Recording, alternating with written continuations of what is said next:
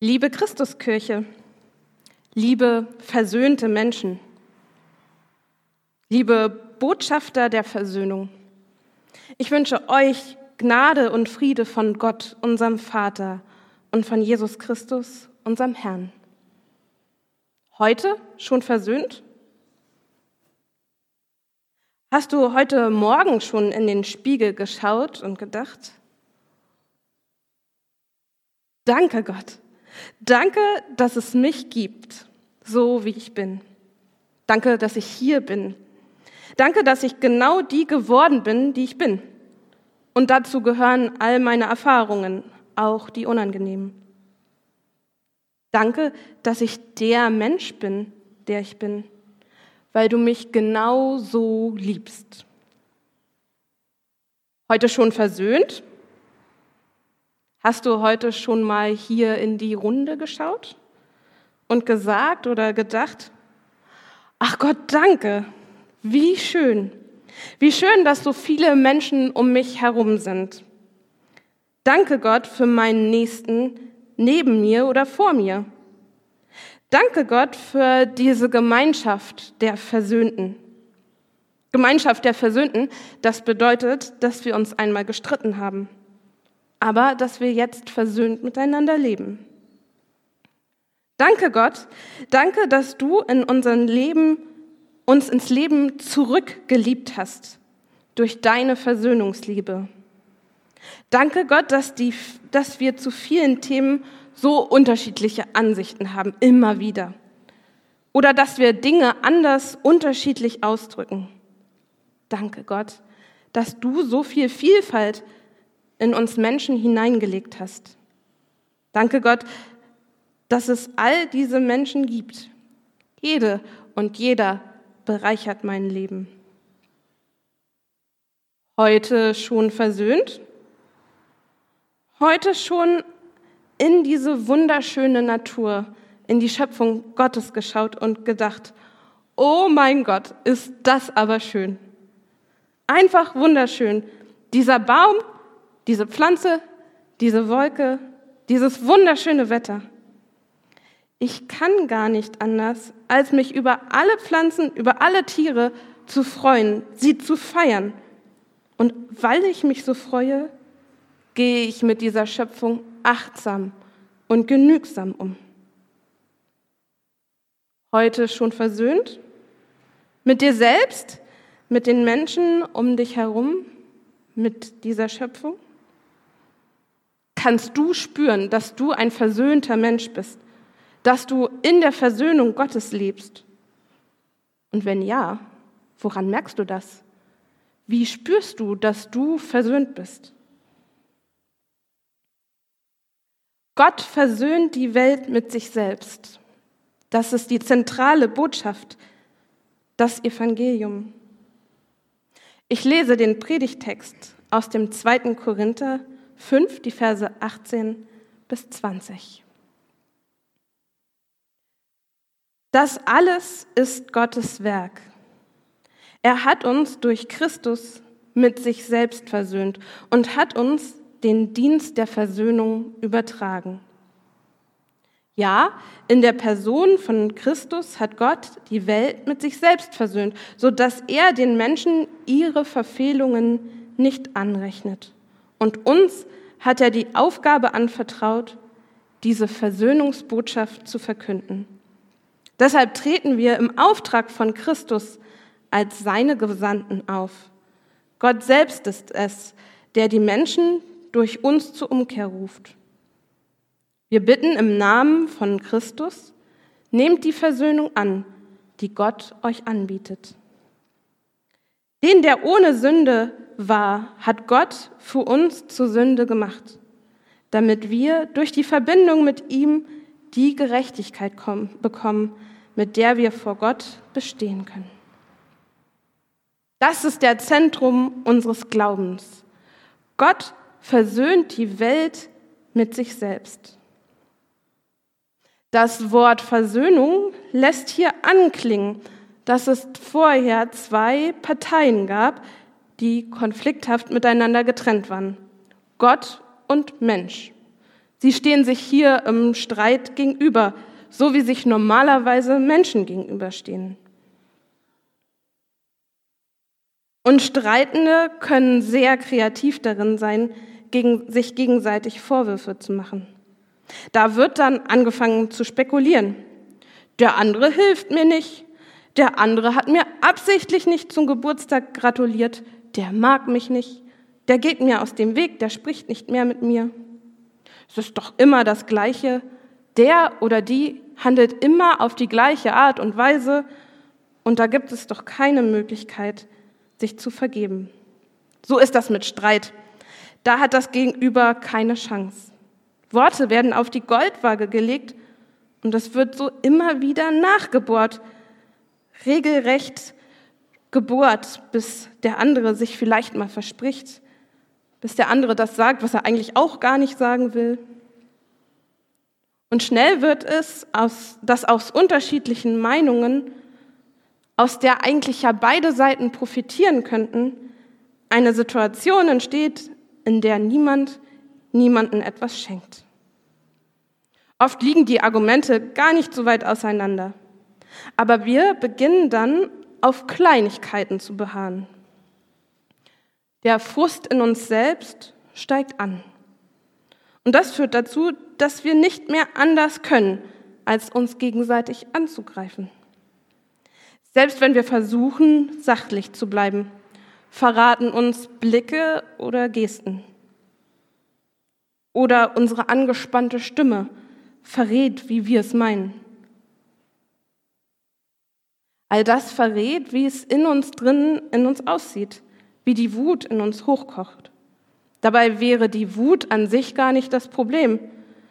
Vielmehr ist das Problem, dass wir nicht darüber sprechen können, was uns so frustriert. Wir können dann nicht mehr sagen, was uns eigentlich stört. Und so wird nicht mehr das Problem das Störende, sondern unser Gegenüber wird zu dem, der stört. Und wir können auch nicht mehr hören, was der andere, was den anderen stört. Wir nehmen nicht mehr wahr, wo wir verletzen. Oder aber wir gehen den Konflikt ganz einfach ganz weiträumig aus dem Weg und sprechen einfach gar nicht mehr darüber, was uns ärgert. Auch das ist ein Kontaktabbruch. Auch dann sind wir nicht mehr beieinander, reden nicht mehr miteinander. Das ist das Muster menschlicher Konfliktspiralen, die sich immer weiter abwärts dreht. Und aus diesen Konfliktspiralen kommen wir so einfach oft gar nicht raus. Wir brauchen Hilfe von außen. Denn am Ende dieser Konfliktspirale steht ein gemeinsamer Untergang. Also wenn sich die Partner, Konfliktparteien immer weiter streiten, sich quälen und es beiden nicht mehr gut tut. Wenn Konflikte immer weiter eskalieren und keiner es aufhält, landet man in der Zerstörung. Alles dreht sich nur noch um den Konflikt. In dem Bibeltext aber heißt es, Gott versöhnt die Welt in Christus, durch Christus hindurch mit sich selbst. Er durchbricht die Konfliktspirale und führt uns wieder in dieses Reich, in diese Versöhnung hinein. Gott lauert nicht darauf, dass wir Fehler machen. Aber in dem Bibeltext wird auch deutlich, wie so der Zusammenhang ist. Also eigentlich steht ja hier, dass Gott sich versöhnt hat, das heißt, dass wir uns mit Gott gestritten haben. Und wir merken das oft nicht, weil wir denken, wir haben uns untereinander gestritten. Aber in der Art und Weise, wie wir uns streiten, geht manchmal etwas kaputt. Und weil Gott das für uns, für unsere Gemeinschaft, für unser Miteinander nicht möchte, streiten wir uns letztendlich auch mit Gott. Denn so sehr verbindet er sich mit uns, dass er das zu seiner Sache macht, weil es Gott nicht egal ist, wie diese Welt aussieht, Weil es Gott nicht egal ist, wenn wir Menschen uns untereinander kaputt machen, wenn wir uns gegenseitig zerstören oder wenn wir diese Welt zerstören. Gott aber durchbricht diese Konfliktspirale. Gott lauert nicht darauf, dass wir endlich den nächsten Fehler machen. Und so schickt er uns in diesen Raum der Versöhnung. So jedenfalls stelle ich mir Versöhnung vor, wie einen Raum, in den ich hineintreten kann, wo ich mittendrin stehen kann. Und wenn ich in diesem Raum bin, dann fange ich an, Versöhnung zu atmen, in der Versöhnung zu leben. Die Initiative geht hier ganz und gar von Christus aus. Er allein bewirkt diese Versöhnung. Und zwar für die ganze Welt. Also nicht nur für diesen kleinen Raum hier in der Christuskirche, sondern für alle Menschen auf dieser Welt.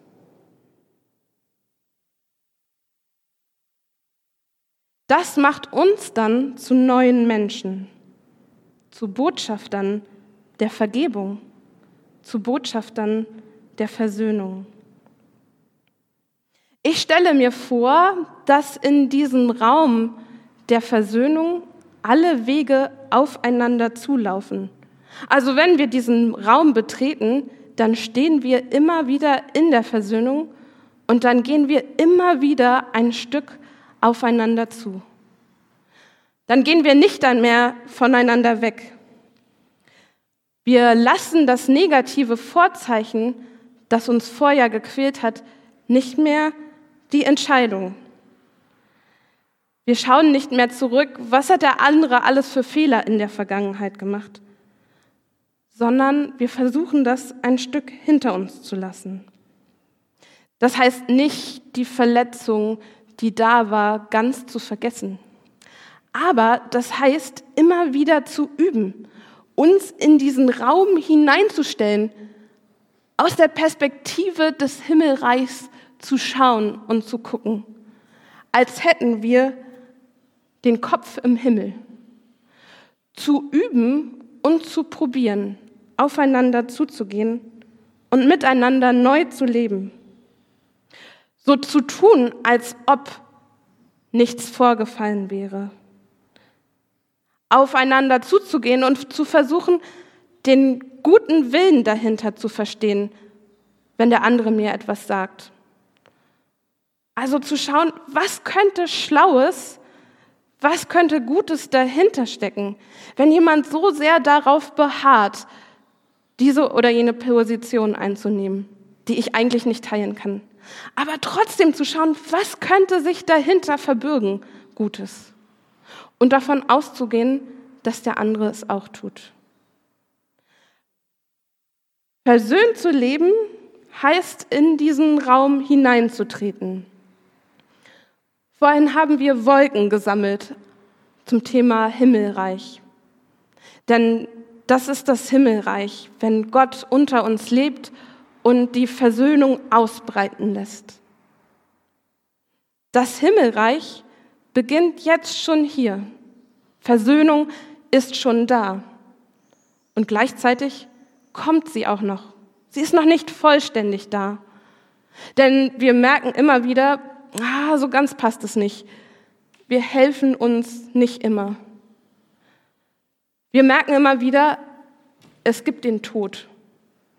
Und damit ist nicht nur gemeint, dass Menschen sterben, sondern auch, dass Beziehungen sterben und kaputt gehen. Wir merken immer wieder, es gibt Krankheit. Und das macht uns ganz schön kaputt. Das prägt uns auf eine negative Art und das verletzt uns. Wir merken immer wieder, wir können nicht gerecht teilen. Und wir merken auch, dass wir mit unserer Umwelt so oft nicht gerecht umgehen, dass wir uns mehr nehmen, als wir brauchen.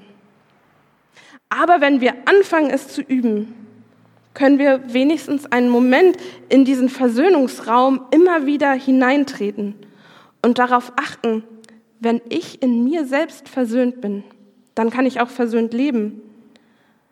Wenn ich merke, ich habe genug, dann fällt es mir viel leichter zu teilen, gerecht zu sein, abzugeben und dem anderen etwas zu schenken. Achtsam mit der Natur umzugehen und den Blick zu heben und um mich herum zu gucken und zu denken, wow, wie schön. Gott sei Dank sind so viele verschiedene Menschen hier neben mir, die alle unterschiedliche Ansichten haben und mit denen ich trotzdem versöhnt leben möchte. Gott helfe uns dabei. Amen.